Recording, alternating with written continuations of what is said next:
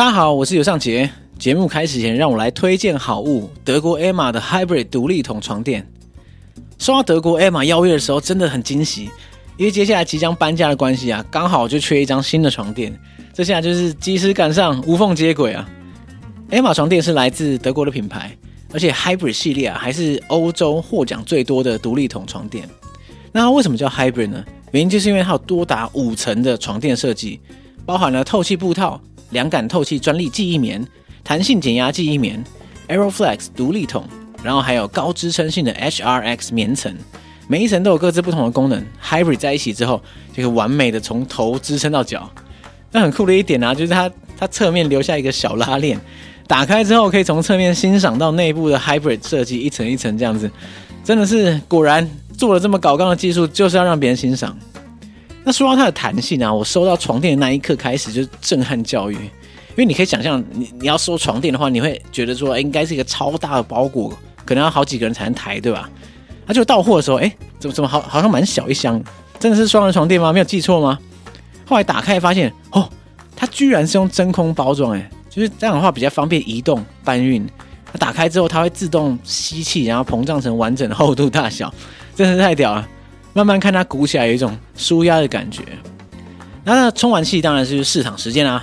我自己实测啊，躺上去之后，哇，果然不愧是每平方公尺两百五十个独立筒，不管旁边人怎么扭、怎么乱动啊，我依然安安稳稳的睡我的觉，几乎不受到什么影响。那我觉得这个对双人床来说，我觉得是回不去的优点。那除此之外啊，床垫的软硬度大家应该是各有所好啦。那像这一款 Emma Hybrid 独立筒床垫啊，在官网上标示的硬度是五分，那也就是软硬适中的意思啊。那我自己躺起来确实是刚刚好，兼顾了舒适度跟支撑力。那最适合那种怕一躺下床垫就是陷进去起不来，但又不喜欢太硬的床垫，像在躺木板的族群。那最后啊，一定要说这一次 Emma 有附赠两颗枕头给我，原本我是不期不带，想说啊，附赠的枕头应该加减躺一下就好，没想到一躺下去，哇！居然是记忆枕诶，而且触感非常好，很出意料之外。因为我近期这个 肩颈酸痛的关系啊，其实对枕头也是有小小讲究的。那很高兴，Emma 的枕头竟然超出我的期待，这下就是省下了另外寻找枕头的功夫啊。而且它的枕头是三层设计哦，就你可以自由调节高度。Emma 的床垫系列产品啊，除了全台免运费之外啊，还提供了一百天的试睡服务。那也就是说，你在下单收到床垫之后呢，一百天内你只要躺着不满意，他们就提供到府回收，而且全额退款。那毕竟床垫这种东西，有时候就是看一个 feel 啊，说的再多都比不上试躺几天。那你自己的身体会知道什么叫做好床垫。一百天试睡服务这么有 guts 的政策，果然就是对自己的产品很有信心。如果大家对 Emma 床垫配件等产品有兴趣的话，Emma 官网现在有双十一的活动，最低五折哦。而且用我的专属优惠码之后，可以额外再打九折。欢迎点击资讯栏的链接了解更多。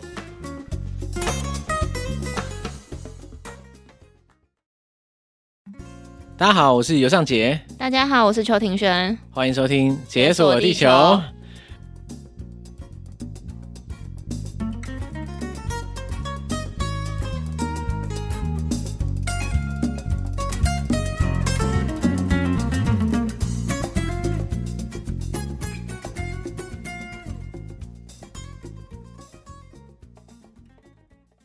欢迎再回到明信片特辑。嗯，对，跟那个没有听过明信片的听众讲一下。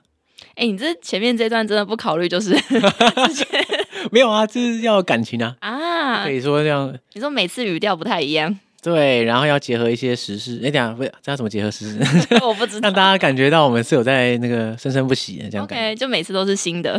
对，那这个单元 就是呃，大家可以在。解锁地球的 IG 啊，或是脸书，任何地方可以找到一个连接，就可以投稿明信片，嗯、也就是投稿你在旅途中的一些有趣的经历，然后我们会按照那个时间顺序把它念出来。嗯，对，对，呃，基本上就是这样，这应该是 广播时代就有了很常见的东西，回复听众的留言啊，什么什么之类的。没错。好，所以快速进入主题，我们今天第一个投稿的听众是小当家。小当家，哎、欸，你小时候看过那部漫画吗？哎、欸，你知道其实。我小当家没有看完，你没有看完？我我大概比较精华的部分我看，什么时代经典呢？我知道，我知道，我知道，但是就是就我譬如说龙虾三争霸我看，然后是前面考试的那边有看，但是但很多地方我都没看。真的假的？YouTube 上面很常会有那个我我知道片段直播，然后可是不知道为什么，就是我每次我点过去的时候，刚好都是你看过的。都是我看过的，都是龙虾三珍。这是心有灵犀还是怎样？就每天点到的时候是这样子，那也不能怪我。我也想要补充一些新知啊，但是 OK 好吧，没办法，没有，因为其实我小时候是一个很少看动画的人。嗯，随便举例好了，《海贼王》我没看。哦，我也没有。好，对，呃，我是近期才把猎人从头一一口气看到蚁王片结束。猎人不是蛮多季的？呃，对啊，然后我就从头看到看到快要结尾啊，这样 很屌吧？哦，对啊，但是觉得很 sorry，觉得小当家其实我没有认真看，但是你有你是有看完的？我看完，我是粉，你是倒背如流那种？嗯嗯，可以。好，那今天就是你的主场了，虽然我不知道他跟他什么跟小当家动画内容有什么关系。OK OK，好。好，小当家说他在念研究所的时候啊，他到中国上海交换半年，嗯，身为交换学生。当然是没有要上课，没有吧？这是我家的，但是应该是 就是他的意思。嗯，他说要把握出门回来的机会啦。他一直都很喜欢吃东西哦，这个真的是就从他名字可以反映出来，特别喜欢比较不同地域文化的这个饮食差异，所以他打定主意要到风味原产地去吃遍中国四大菜系，越来越像小当家。对啊，特别是川菜跟潮汕，这是潮汕吗？哦，汕头的汕，嗯，潮汕菜系。潮州、汕头吧，应该是这个意思。嗯，但是他的多数同学其实对这个吃好像没那么讲究，比较喜欢看风景。那所以他只好一个人踏上这个孤独的美食的旅程。哦，真的很像小当家，他只是缺了嘟嘟跟四郎。对，他没朋友，但是 但小当家有。OK，然后他就小当家说啊，这段故事呢就发生在他抵达成都的第一天，也是他这辈子相当难忘而且漫长的一天。嗯，他说那年十二月中是他第一次一个人出门旅行，所以他就带着那种兴奋又有点紧张的心情，经过了三个多小时的飞行，他终于从沿海的城市来到被群山环绕的成都。这样哦，然后他说搭巴士抵达市区的时候大概是下午四点多，然后天色有点暗，就是像六点多那时候的天色这样。然后他事先订了一家。评价不错的青旅，他说依着西城网的指示，好，西城网就是我跟你讲，他其实不叫西城网？他叫携程网啊。然后，可是你知道好笑就是啊，嗯、因为大家如果没有去中国，没有去过中国的话，可能不知道什么叫西城网。嗯，他那个三个字就是西带的西，里程的程，嗯，然后网站的网，它是一个网站，有点像那背包客栈的感觉。嗯，哎，其实也不像背包客栈啊，就是类似订房网站。阿勾达啊，他。反正总之他，他、又有邮寄，又有订房，又有什么订票之类.但是有趣的就是，我是去中国旅行的时候，我才听到别人讲说，可以去这个所谓的携程网。去为什么是携程网？你知道中国讲携带不讲携带，叫携带。哦，是哦。对对对对，路上驴友就知道我我没用过这个网站。他说啊，你可以上携程网看看啊。我说哦，携程网啊，那个怎么写啊？他说那个携带的携。我说携携带的携。哦，OK，好。鞋，然后那个里程的程程，然后网啊网站了。我说为什么我都找不到？他他说鞋带的鞋有没有写对？我说有啊，鞋带的鞋，我鞋子的鞋嘛。对。然后从此我就学到一课。哇，对，原来鞋带有这种用法。好，所以小当家就依着这个携程网嗯的指示，嗯、来到了一个市中心住商混合的大楼，搭电梯搭到十三楼。原本预期就看到说，哎、明亮的大厅嘛，不是很评价不错的青旅嘛，对不对？照理讲，这个青旅你可以预期，应该一堆年轻人在那边划手机，对。结果想不到电梯门一开，哇，一个拆了精光的一块废墟。哇塞！然后他说，当时他在想，可能是订房网站的楼层写错了，然后他想说，反正那时候天还没全黑嘛，所以他就在那片废墟里面传讯息问店家，然后店家就要他稍等一下。接着呢，就有一个大概二十出头的男生从废墟的安全门走出来，好可怕哦！然后他就说，小当家就一边跟着他走嘛，然后那个男生就一边说啊，旅馆的大门坏了，所以我就只能从后门进旅馆这样。然后所以接着小当家就跟着那个男生走过一整排住户的家门前。他这边说，那个很像电影《谁先爱上他》里面那个阿杰跟宋宋正远同居的公寓，但我没有看，所以我不太知道。呃，我也没有看，但是他描述说，反正就非常昏暗。对。好像隔了五六户人才会有一个小灯泡那种感觉，嗯、穿过了好几个转角。正当他开始困惑，我，我是谁？我在哪？的时候，假设我要出去吃晚餐，我要回来这里吗？那这个时候，带路的那个青年就推开了一扇安全门，沿着完全没有灯的楼梯爬上两层楼。哇塞！推开另外一扇门，哦，突然豁然开朗，走进一个很像是那种大学宿舍的走廊，说：“哦，就这啊。”店员就是去帮他拿钥匙。然后结果他进了这间六人房之后啊，他发现里面三盏灯只有一盏灯会亮，所以店员又把他换到另外一间六人房这样子。然后他看到那一间六人房里面确实有人住，然后有行李，可是他都没有遇到人。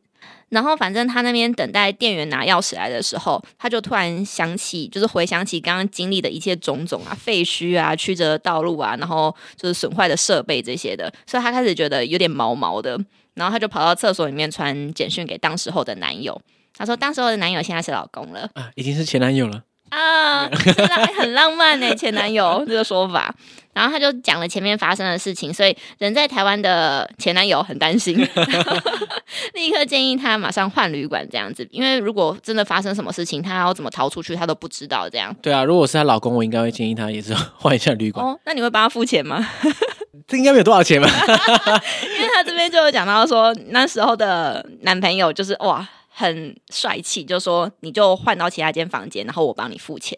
哇，好，所以呢，这个时候小当家就想说啊，有点不太好意思，但是他就先拖着行李走出房门，想说跟店员说要退房。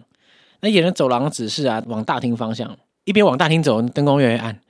到了大厅之后，堆一堆杂物，他拖着行李还要走那个 S 型，才能避开那些杂物。艰难的走到柜台之后，他找个理由说啊，那个啊，这个其实我喜欢那个热闹啦，然后这个住客有点太少，而且我我我路痴，你知道，出去吃饭找不到回来的路，很麻烦。嗯，然后就讲一堆借口，其实都蛮合理的。对，然后店员就说啊，不用担心啊，这边住客很多啊，只是他们晚点才会回来，你现在就没看到啊。但是虽然他这么说啊，但小当家还是很坚持要退房，他也蛮爽快的，嗯、说哦，好啦好啦，那个退全额退费。哦，阿萨利，哎，真的是阿萨里，所以大大的松一口气。嗯，然后小当家说，为什么他这么坚持要走呢？因为他举目所见是一个比他一个比他壮硕的二十岁出头的男性，然后还有一个农民阿伯在大厅簌簌簌的吸着，然后还有一个阿姨在扫地，然后他就觉得整个环境啊氛围很不像青旅，再加上店员在那边说哦，其实这边有很多人住的同时啊，然后小当家就看到那个店员背后。的钥匙墙啊，就是应该有四五十把吧，可是只有两个位置是空的，所以他就想说，今天真的有女生的室友吗？或者是他的室友就是那个吃面的阿飞吗？这也不是不可能哦。所以真的是要赶快逃这点才才行这样。所以那店员帮他退房之后啊，他再度绕过那个重重阻碍，要转角。嗯大家应该有种感觉，就是通常回程的路上不是都会比去程更短吗？嗯，确实。但是老实说，他觉得更漫长。天哪！因为很怕说，因为他才刚说要退房，那对方会不会突然就把行李干走，或者是 突然翻脸之类的，或者是根本没有要带他出去？终于就是最后带着那个忐忑的心回到电梯前，嗯，搭电梯下楼，哦，成功下楼了。离开大楼之后，一个人站在成都的街头，用力的呼吸一口气。紧张的心情缓过来，就觉得哦，恍如隔世。刚刚果然是我的异次元空间，还是这样？那感觉经历了很多。然后再来，小当家很幸运的在走路大概十分钟左右的地方，就找到了下一个落脚处。他说是一间蛮有名的背包客栈，这样。然后一走进去，他就知道那个氛围对了。因为就跟他刚刚说的一样，就可能一楼会卖啤酒，然后会有人在那边弹吉他啊、唱歌啊，这种情侣的感觉。Okay. 所以他就很愉快的拿了钥匙上楼，然后成为这间旅馆最后一个入住女生六人房床位的人。然后赶在最后一个。对啊，然后他说一进房啊，有一个年纪跟他差不多大的学生，然后也有跟他妈妈年纪差不多大的独旅阿姨。然后他就说，那时候他就很兴奋的想要出门吃火锅，实践他的美食之旅。哎，终于要来了！哇，直接马不停蹄。对，然后这时候那个年纪相仿的女生就有提醒他说：“哦，都快九点了，不要一个女生走在路上会比较安心。”这样。哎，其实我不知道成都街头九点一个女生在路上走是有危险吗？还是这样？我没有概念，没有去过。我去过成都。哦，那你觉得？呃，我觉得还好，但 是因为我不是一个女生嘛，所以可能还是有差，我不知道。反正在地人这么说了，就觉得怕怕的。嗯、这个小当家看来是没有听取这个教训，他笑笑的说：“哦，谢谢你。”这样心里想着说：“哼，老娘在上海的时候，一个人看完晚场电影，逛完沃尔玛，吃个宵夜，走半小时回宿舍都没事。小当家有怕你这个成都，应该是这个意思吧？对不对？因为他完全不理他的劝告。OK，应该没事吧？他直接叫计程车去吃道地火锅，啊那个火锅非常好吃，而且很平价。哇！”非常满足的跟火锅自拍了几张，传给男朋友，开心的分享他是啊，否极泰来，终于度过所有难关了，开心了。终于，然后这个时候突然之间事情就发生了，火锅店里面突然不知道哪来一个中年大叔，嗯，然后拎了一双筷子，操着一个四川的口音浓重的一个普通话，嗯，然后对他稀里糊涂讲了几句，然后他真的听不懂，就回了说啊啊。这个时候对方的大叔就拿着他筷子直接伸进火锅涮了几下。然后拿起来吸了几口，说：“哎，这个这个味道不错啊，这个谢谢谢谢。”他是直接吸 筷子吗？然后小当家整个傻眼，他说：“哈，这个是这个四川风俗吗？这是他到底在干嘛？这这是这我大惊小怪吗？”嗯。下一秒，那个大叔啊就仰起头，他跟店员说：“他说，哎，我我要这个，我要这个，这个好。”然后这个时候，那个店员是一个年轻男生，然后立刻非常凶，对他吼说：“嘿，你要试味道，跟我讲啊！你弄人家的锅干嘛呢？干啥嘞？” 所以他就懂了，就是哦，所以这个不是四川道地风俗，那个大叔的风俗，大都大叔的个人风俗。然后所以他吃过的快乐就就就就此终结。我觉得这个好荒谬。对，小当家之后想跟我们讲说，他超级爱明信片跟幕后，然后希望以后访谈的系列可以多多开发环游世界职人特辑。哦，环游世界职人啊！对，他这边特别提到说，就是游轮员工还有野生动物园导游超赞。他也喜欢一些长期住在各国的旅居台人，对于当地的深度观察这些。可以的话，我也想找各种在各个不同国家居住的台湾人来做访谈，但是啊，这个这可遇不可求啊。我们可能要到那个 FB 上面什么旅公开征求台人，什么交流群哦，真的啊，旅德台人的同学会超多人 去那边征求，嗯。所以我不知道后来那个大叔有没有顺利点到正确的锅，应该有吧？他感觉蛮满意的，毕竟都指名了，对不对？哇，这招真的蛮屌的，因为通常我们在点餐的时候不是会说，哎、欸，旁边那个好像不错，我要点的跟他一样。对，顶多用看的，你不会真的下去试，因为看的还是不太准嘛，还是要吃一口，万无一失。你下次就自己自备一只汤匙，这样挖。欸、你知道想到这个，嗯，譬如说我们去吃饭的时候，嗯。我们每次看到隔壁桌吃很好吃的东西，你不是会想点吗？可是有时候你已经点完就来不及。那假设现在隔壁桌走了一堆东西没吃，你会去吃他的东西吗？我不会，我做不出来。其实我没做过，嗯、可是我以前的前女友曾经做过，哦、而且吃关东煮是咬过，应该是没有咬过啦，就是呃，就是放在那关东煮就是一盘一盘，嗯、然后不知道为什么隔壁桌留下一大堆。就一堆没吃，嗯，然后用肉眼观察，看起来是连动都没动过。哦，OK，然后他就想说，嗯，这个干脆我来吧，然后就拿过来，不要浪费食物，对，这这也是为了地球尽一份心力啊，然后就开始吃了，哎呀，这个味道不错，之类的，哇塞，那他就吃饱了，呃，对，赚到了，有有没有点一份，然后直接吃两份，省一餐，可是我觉得我还是不行哎，我觉得这个难度颇高，哎。可是他跟我说啊，关东煮就是粒粒分明的，啊，嗯，贡丸有两颗，一颗被吃掉，另外一颗是干净的，啊，有差吗？怎么知道他没有含进去再放出来？谁那么无聊啊？吃进去就发现味道不对，然后整个吐出来。呃，最重要的关键是你看到那一桌人是怎样的人？如果有小孩，可能危险就比较啊？为什么？因为小孩感觉会玩食物啊。哦，是啊，是啊，嗯。那如果他是中年大叔？不行，帅吗？如果是金城武，可以，金城武可以拿出来吸。好，那那哪一种不行？中年大叔可是不帅。等一下，你不要陷害我。不是啊，不然嘞？好，不然四个族群嘛，年轻男人、中年男子，还有中年女子跟年轻女子。哎，年轻女子我觉得最可以。嗯，好像可以试试。我也是觉得最可以，真蛮奇怪的。然后中年男子最不行，是不是？没有，不要乱讲话。嗯、没有，我我没有乱讲话，就是我现在也算是中年男子啊。你要这么说的话，哦，真的，哎，对耶，对啊，就是我我是唯一可以讲这个笑话的人。可是你看，我以前其实就有一个疑惑，嗯，中年男子听起来就莫名其妙有一种怪怪的感觉，像是。那我随便举例来说，就是、嗯、哦，假设我我今天晚上半夜的时候回到家，然后按电梯，然后电梯很黑啊，一打开看，里面一个中年男子。有点可怕。就如果里面一个大学生，你就哦哦，关我屁事，哎，对吧？或者说，哦，我今天去这个办公室，办公室没有半个人，然后我走到那个那个走廊上面，哦，突然有个中年男子，就觉得 怪怪的。我觉得中年男子已经被污名化，对，就是很奇怪。其实如果说跑出来一个阿姨，嗯嗯，没有什么感觉，或者是一个老伯伯，对，然后是一个年轻年轻人随便，哦，我的天，都没差。但是有个中年男子就不行，为什么？为什么？我不知道，所以你看嘛，就是中年男子把那个筷子插进来搅，是不是觉得就是特别奇怪？如果是一个小屁孩拿出来搅，会生气。对，但是你没有觉得又怎样？就不会瞬间傻眼啊。对，真的是很奇怪。嗯、所以看来，如果你要吃隔壁桌的食物，其实还是要看到底是什么人，对不对？或者是如果对方就是吃不完，然后拿给你，我觉得那个好像也主动拿给你，不是有点怪吗？不会啊，我拿过下毒，真的吗？我不知道。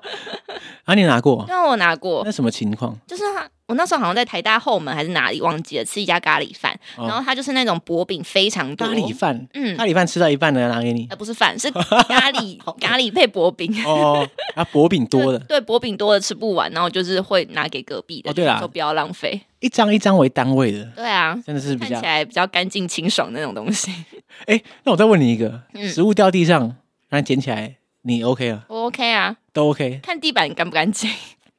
就是因为我食物掉地上捡起来我，我也是蛮 OK 的。对啊，然后我有一个最高纪录，就我大学的时候啊，有一次在学校里面吃冰淇淋，一球一球那种，然后一走出来，球一颗球掉在地上，然后立刻把它捡起来装回去，然后大家就很傻眼，说：“看这这三小。”我说：“可是我我超快的，不到一秒钟我就捡起来。”他说可是那是冰淇淋，那个上面还有沙土吧？没有没有，我跟你讲。因为那个是冬天哦，所以冰淇淋其实蛮硬的哦，它不是那种半软的。OK OK，所以我我捡起来装回去的时候，我观察一下，发现其实蛮干净的，看不太出来有什么变化。哦，你速度也是很快，而且那家冰淇淋很好吃，所以不能浪费。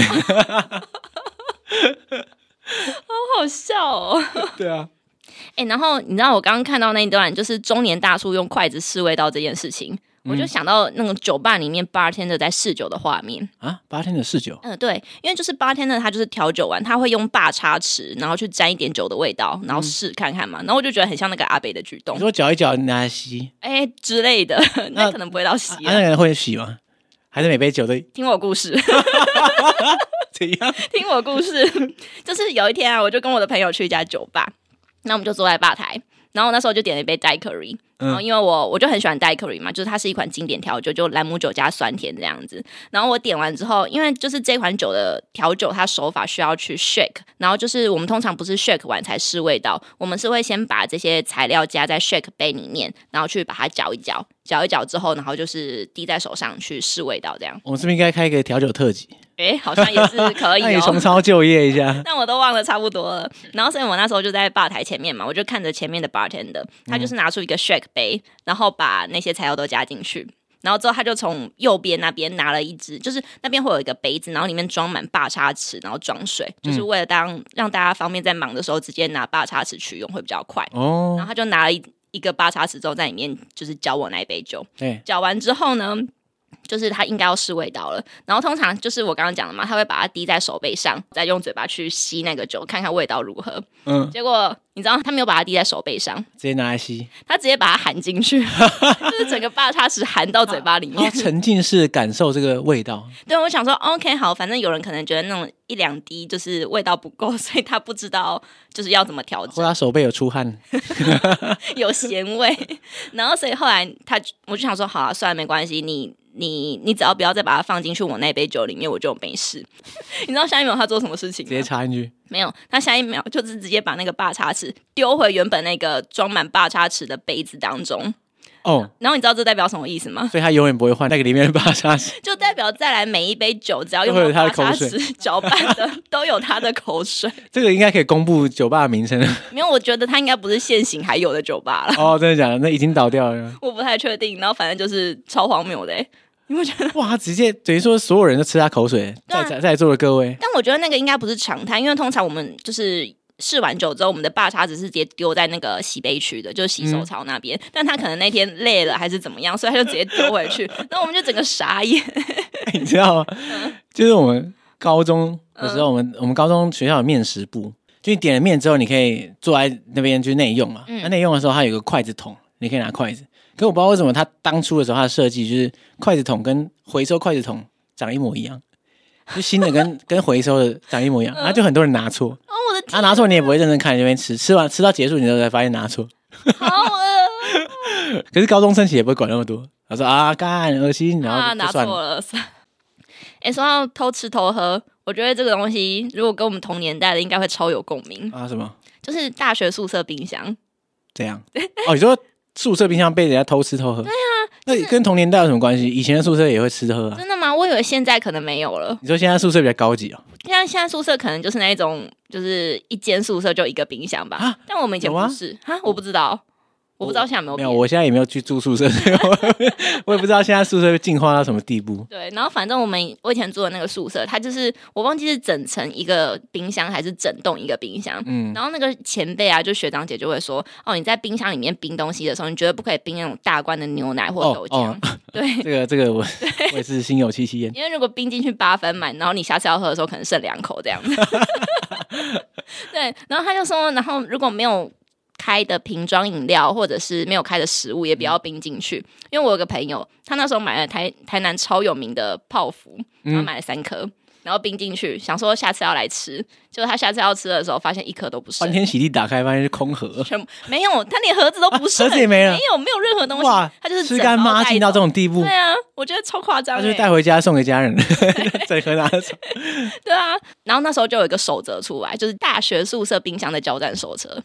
他就说，你的东西呀、啊，你要放进去之前，你一定要先吃一口或喝一口。哦，然后要留下完整的齿痕。对对，你要让人家知道，看起来越恶心越好。吃过了，然后所以那种有洁癖的小偷，他就会放弃你的食物当做猎物，他会去找那种完整性比较高的东西。这样，你以为这样阻止得了宿舍里面的人吗？不知道，然后反正到时候那时候大家都这样说，然后就说，比如说你有一颗泡芙的话，你要先咬一口再放进去；嗯、那你如果有三颗泡芙，你三颗都要各咬一口再放进去。哇，每个泡芙都少一点，我觉得超夸张。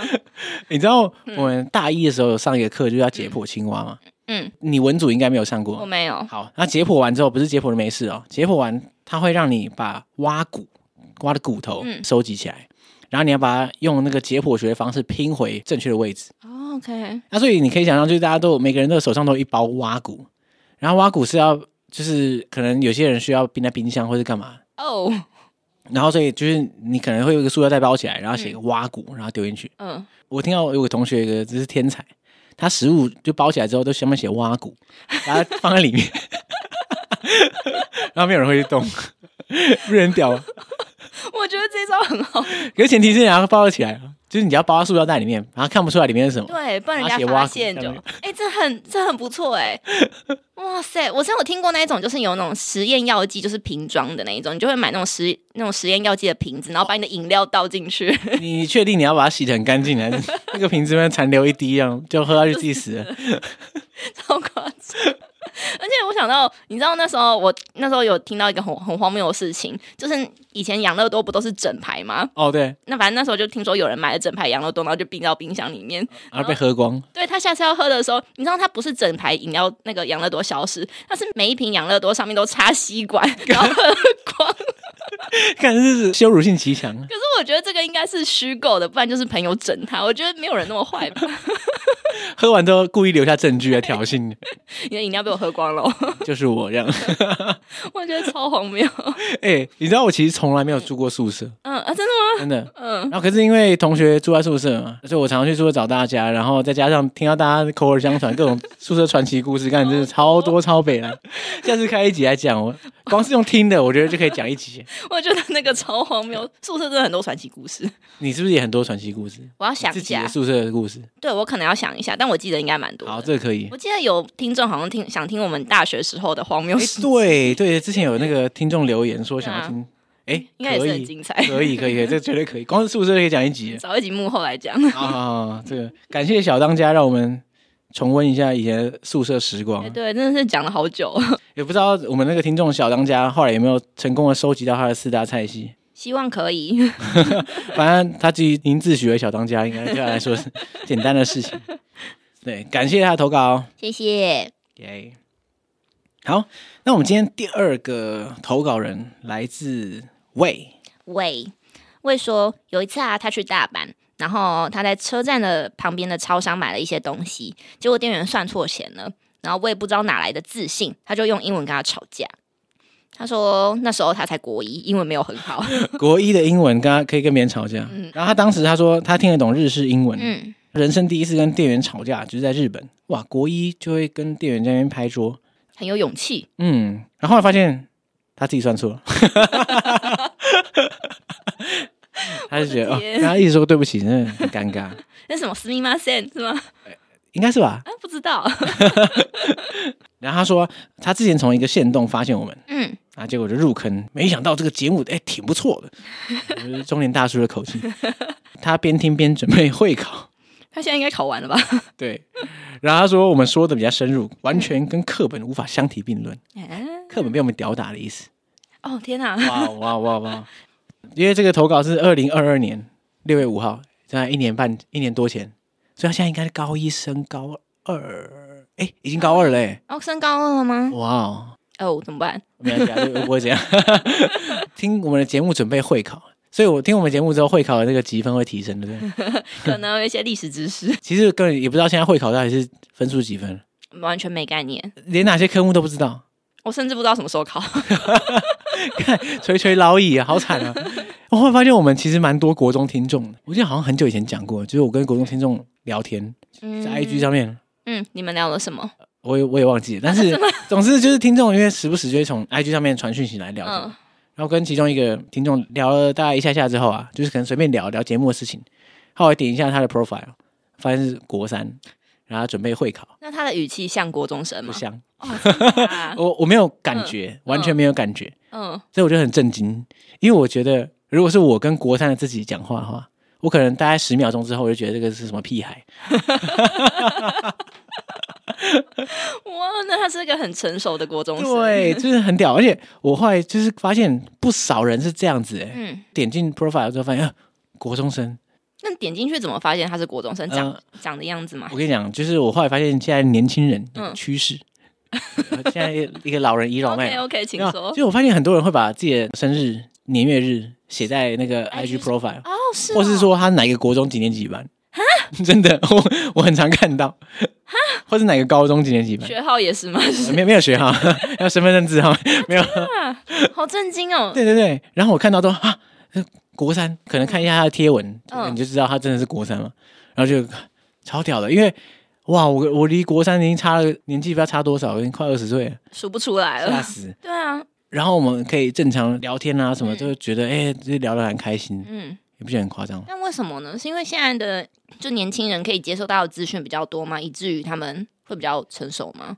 我也不知道哎、欸。可是像，比如说我以前公司的实习生、嗯、大学生，我就觉得，干，就比我大学的时候强很多哎、欸。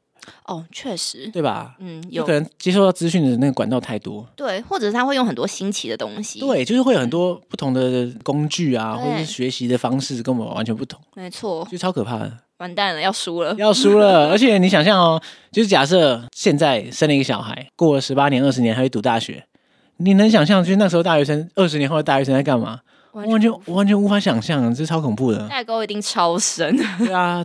光是我以前大学的时候跟我爸嗯。讲说我要学什么，就有沟通障碍，真的、哦。可是其实坦白说，我觉得我们大学的时候跟我爸那一辈的大学学习方式可能大同小异，对。对啊，嗯，至少都是纸笔嘛，呃，对对对啊，在这外外加上一些那个科技工具，可是是很有限、嗯、哇。现在国中生真的太恐怖了，呃，我们是没有竞争力的一代，那怎么办？没救了，好啊，现在赶快。想办法把它扼杀在幼苗之中，就是赶快，我们 就是要赶快产出下一代。什么意思？就是因为我们现在已经没有办法跟我们的下一代拼了嘛，那我们就只能再生出我们的下一代跟跟他们拼了。我说儿子上吧，交给你了，打爆他们，继承老爸的衣钵。看好废哦，自己就已经先宣布功成身退。我说哎呀，我已经退出战场，接下来就是你们的事了。也是一个方法，而且我们的下一辈一定可以电爆他们。因为又又晚了二十年，技术会变得更强了。对啊，哎，哎，其实我三不五时会听到那种很年轻的听众，譬如说大学生、高中生、国中生之类的，跟我们讲说，他听我们节目听了三年、四年，从可能国中听到变大一。哇！我觉得有点可怕，是因为因为我们跟四年前比没有差那么多。对。可是国三跟大一已经是不同人。对，就是青少年的四年是不可思议的长。嗯。就是他已经已经变了五六遍了，就是他已经是全新的人。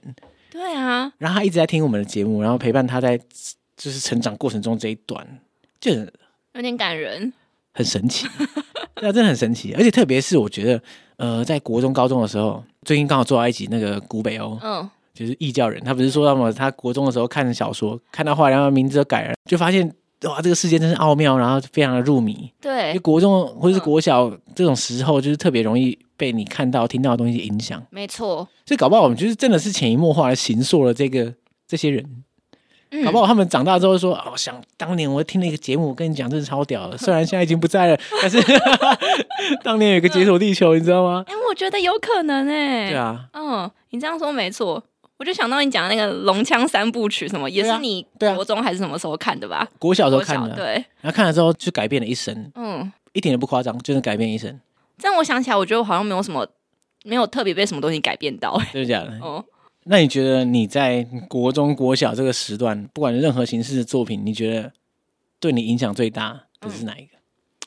嗯，我觉得好像没有什么特别影响最大的，可是会有一个很奇怪的感觉，就是我小时候看小丸子，嗯、他可能三四年级、四五年级，对，然后那时候我还比他小，然后过没多久，我的年纪跟小丸子一样大，然后再过没多久，我的年纪比他大。然后就觉得这个这个感觉超超超冲突的，我不知道怎么讲。对，然后你现在看他还是小三小四。对，好然后我现在已经这么老了。你知道我我小学的时候啊，嗯呃，我十一岁的时候出了《哈利波特》中文版，嗯，然后《哈利波特》就是十一岁，所以我跟《哈利波特》年纪是一样。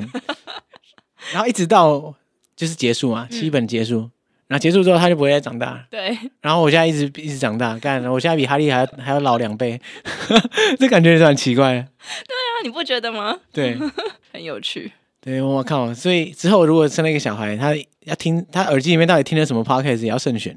但你会知道吗？